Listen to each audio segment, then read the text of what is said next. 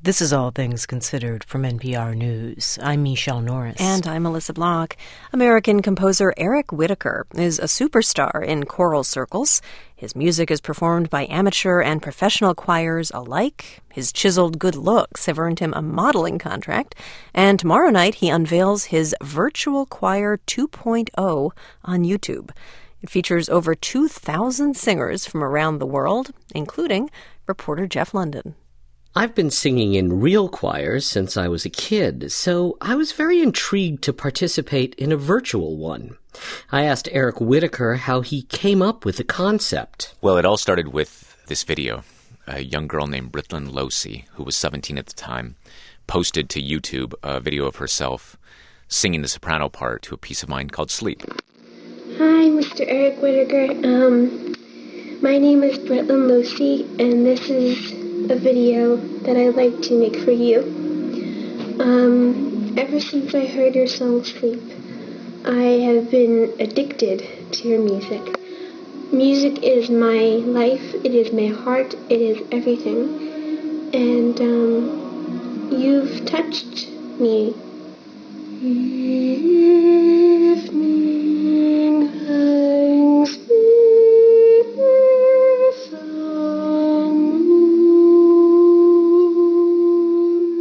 was just so moved by the way she was singing and the look on her face. She looked directly into the camera and she had such a pure, sweet tone. And it struck me. I thought, God, if I could get 50 people to do this all at the same time from around the world, post their videos, and then we could cut them together, we could make a virtual choir. So Whitacre experimented. He rounded up some singers, had them sing individually into webcams while listening to a piece of his on headphones, and had a technician cut the videos together. The experiment was so successful, Virtual Choir 1.0 was born.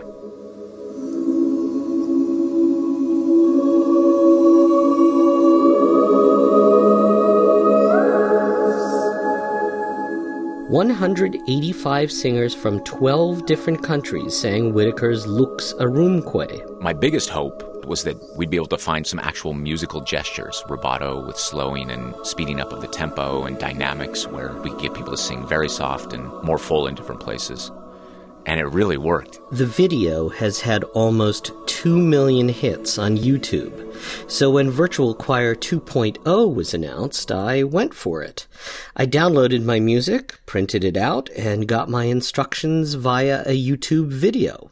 And now a few instructions for recording your track. First, make sure that your face is well lit, nice and bright. Please make sure that your clothes are only black. And after a beep, I started to sight read the piece and sing along with a piano track while watching Eric Whitacre conduct. The evening hangs beneath the moon. It took me quite a while to get the hang of it, adjust to Whitacre's tempos, which were very loose, and respond to his gestures. And, of course, learn the notes. It was nothing like singing with a real choir, where you listen to the people around you, work on blending your voices together, and breathe with them. But I practiced and practiced with that little piano track, and a few days later recorded myself on video. Several times before I felt I got it right. Upon my pillow, safe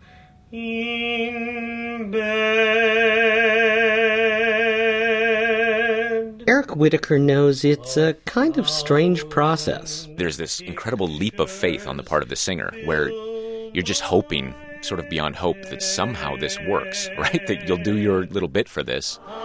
And then months later find out, oh, okay, that I helped make this happen.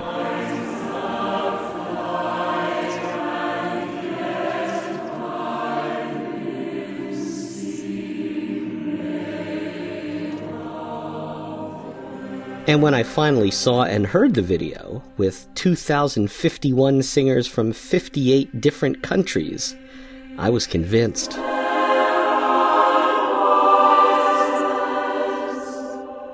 I called Britlin Losee, the young woman whose video started the whole shebang. What was it like to inadvertently inspire the virtual choir? Amazing. I still can't even explain it. Eric Whitacre's Virtual Choir 2.0, featuring his piece Sleep, makes its debut on YouTube tomorrow evening. For NPR News, I'm Jeff Lunden in New York.